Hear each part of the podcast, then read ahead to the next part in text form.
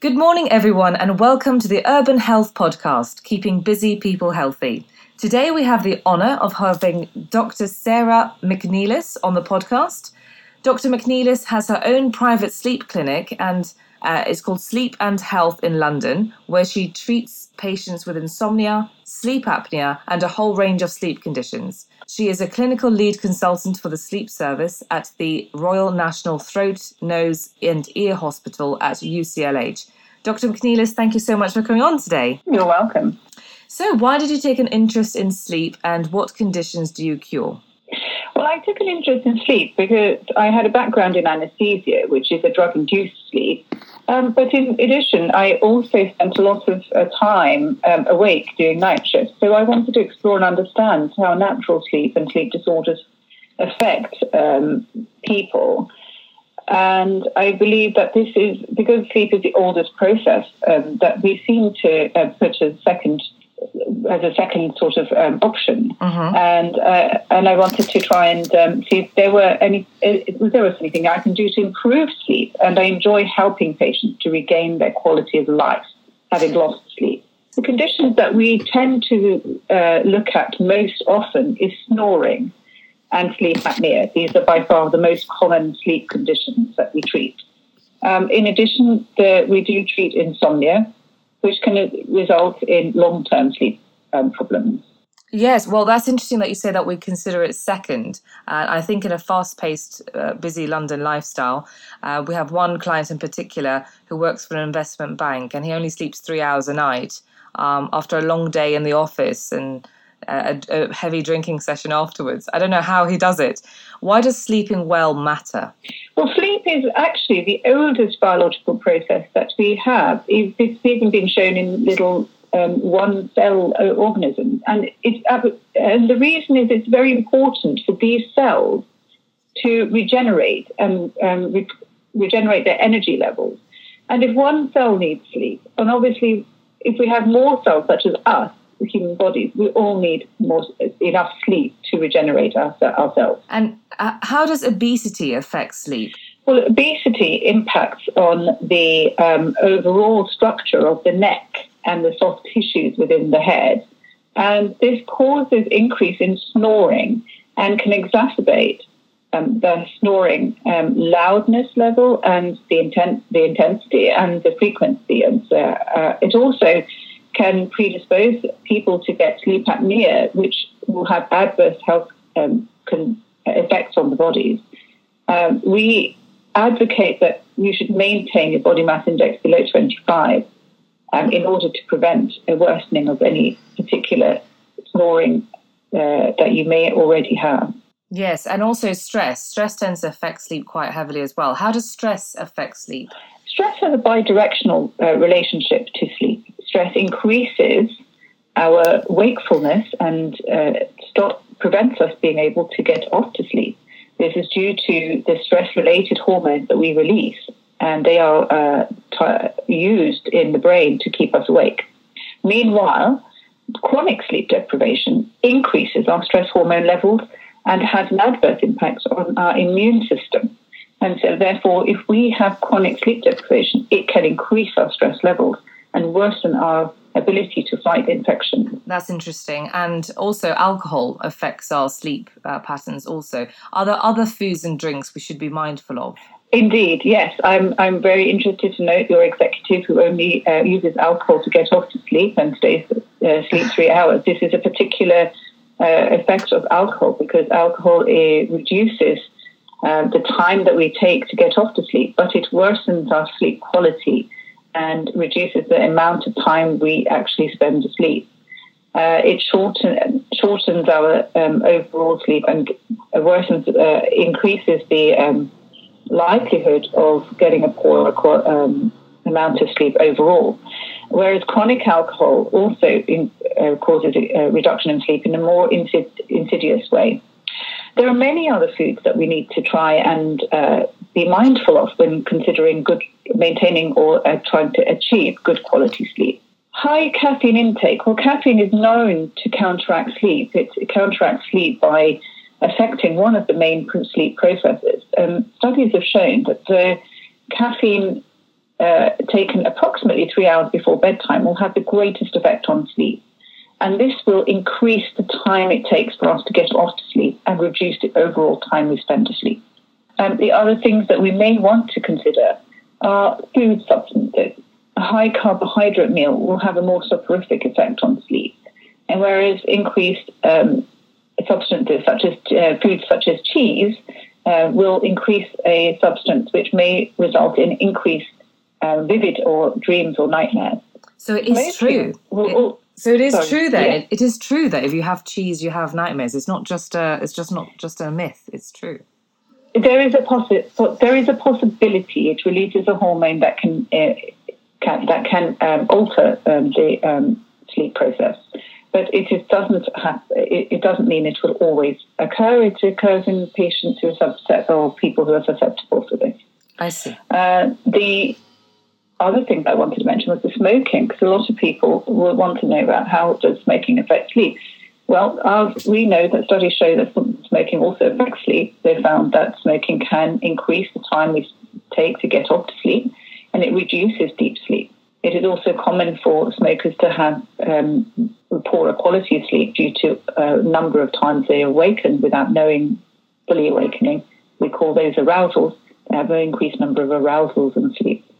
That's interesting. Yes. Uh, well, I think um, a lot of people start uh, their health journey with us in order to lose uh, lose weight, lose body fat, and in the process, as they start exercising and eating better, they start to get rid of of alcohol and smoking and caffeine as a result. And um, yeah, that, that's very that's very helpful. Thank you. And it's a question we get asked a lot because our clients are so busy.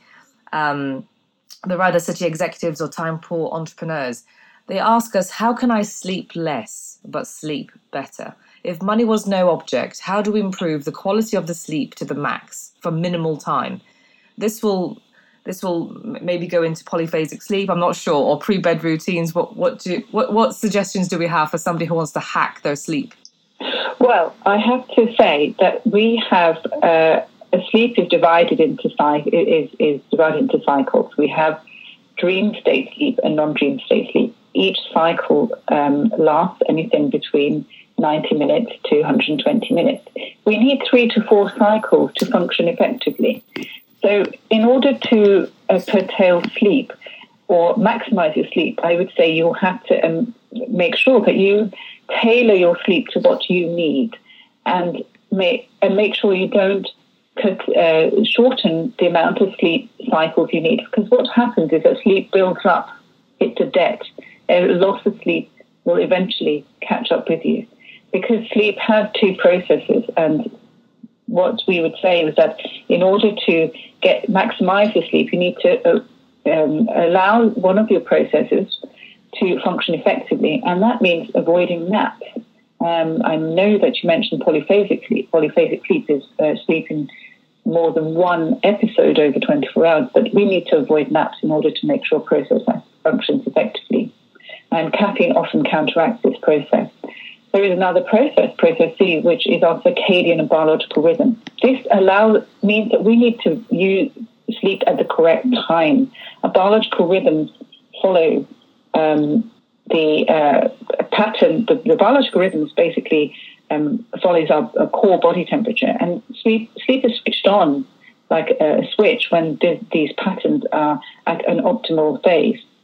And we are most sleepy around 2 p.m. and 2 a.m. in the morning. However, having said that, these two processes act, act together, so it is important to set correct timings, irregular timings. It, we have to aim to get seven to eight hours per night. If we get less than six hours, we, we will um, succumb to a poor uh, cognitive function or, or, memory function, and therefore we'll need to make sure that you can catch up. Um, polyphasic sleep really is for children up to the age of three. It doesn't work terribly well in adults um, until uh, they become elderly. Um, the other thing I would advocate to improve and aim to get maximize your sleep, sleep quality is to um, promote a good pre bedtime routine. You need to try and encourage mental and physical relaxation. Um, mental relaxation can be done by removing all your worries and thoughts and meditating to try and promote, allow sleep to occur and not fight, not uh, allow the arousal mechanisms to counter it.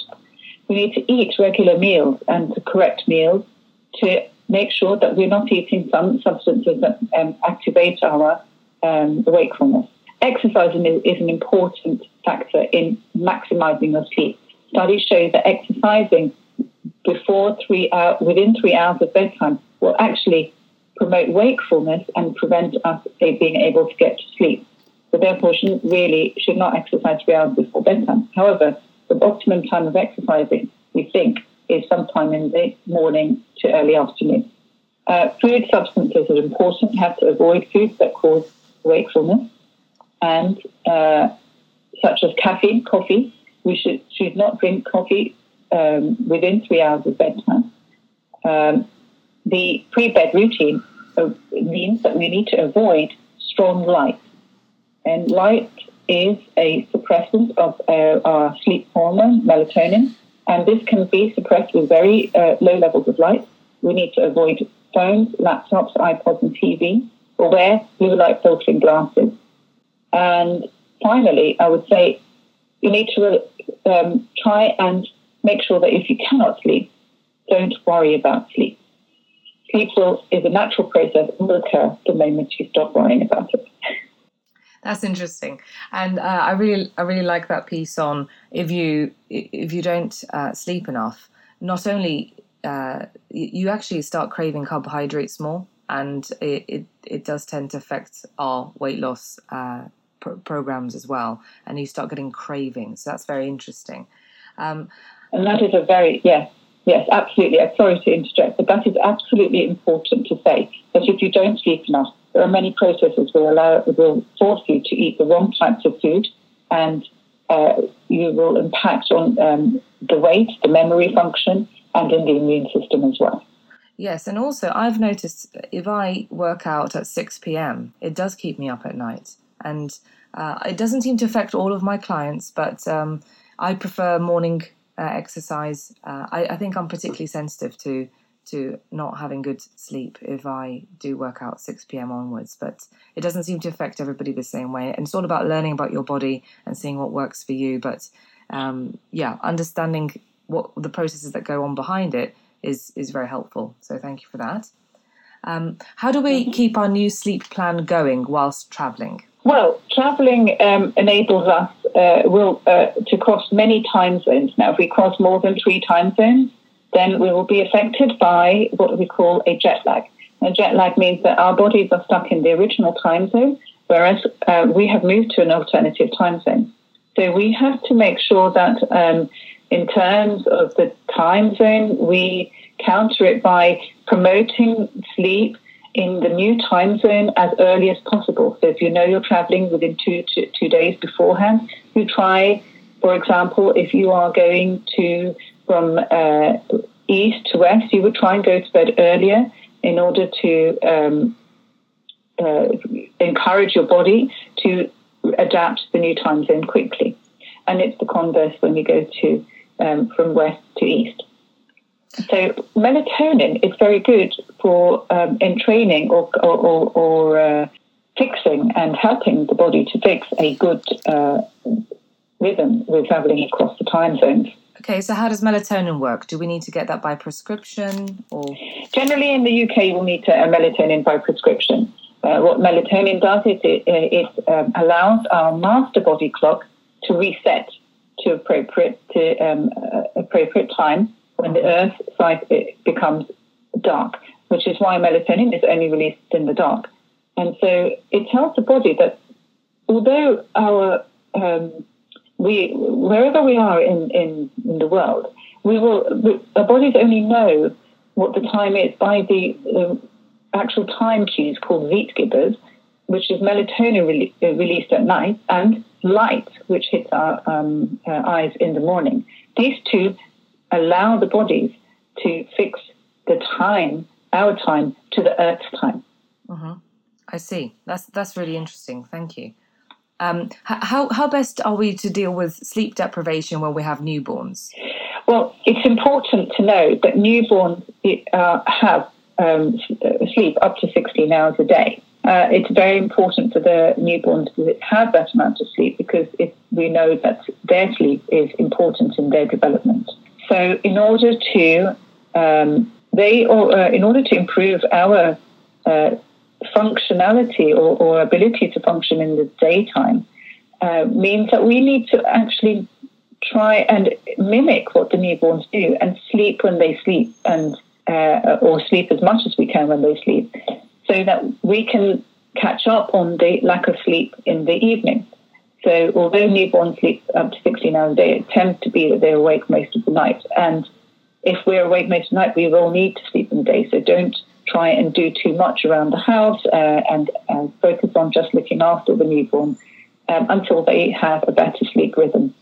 Interesting. And why is good quality sleep essential for longevity and body composition? We know that sleep is really important to replenish energy levels in cells. We also know that sleep is important to synchronize our hormones to allow our bodies to function well. And in fact, we've now got increasing scientific evidence to show that sleep may be um, useful in helping to prevent the buildup of toxins. And these toxins may result in long term memory um, problems. So, in order to preserve memory function and in order to preserve our bodily functions, um, such as the pan- uh, pancreas, which can result in diabetes if it is not working, we need good sleep. And I think sleep is very important to uh, try and focus on, as we have, we still don't know enough about how sleep can, um, lack of sleep can impact, impact on long term um, health, but we think that it can worsen um, heart disease, it can worsen uh, uh, diabetes, and it can certainly worsen memory function. That is so insightful. Thank you so much for coming on the show, Dr. McNeillis. Thank you so much. My pleasure. Thank you very much for inviting me. If you would like to know that you can get better sleep than why settle for an average night's sleep, book a consultation with Dr. McNeillis on admin at sleepandhealth.org. We'll put that in the description box below. Thank you so much again. Thank you for keeping urban health, keeping busy people healthy.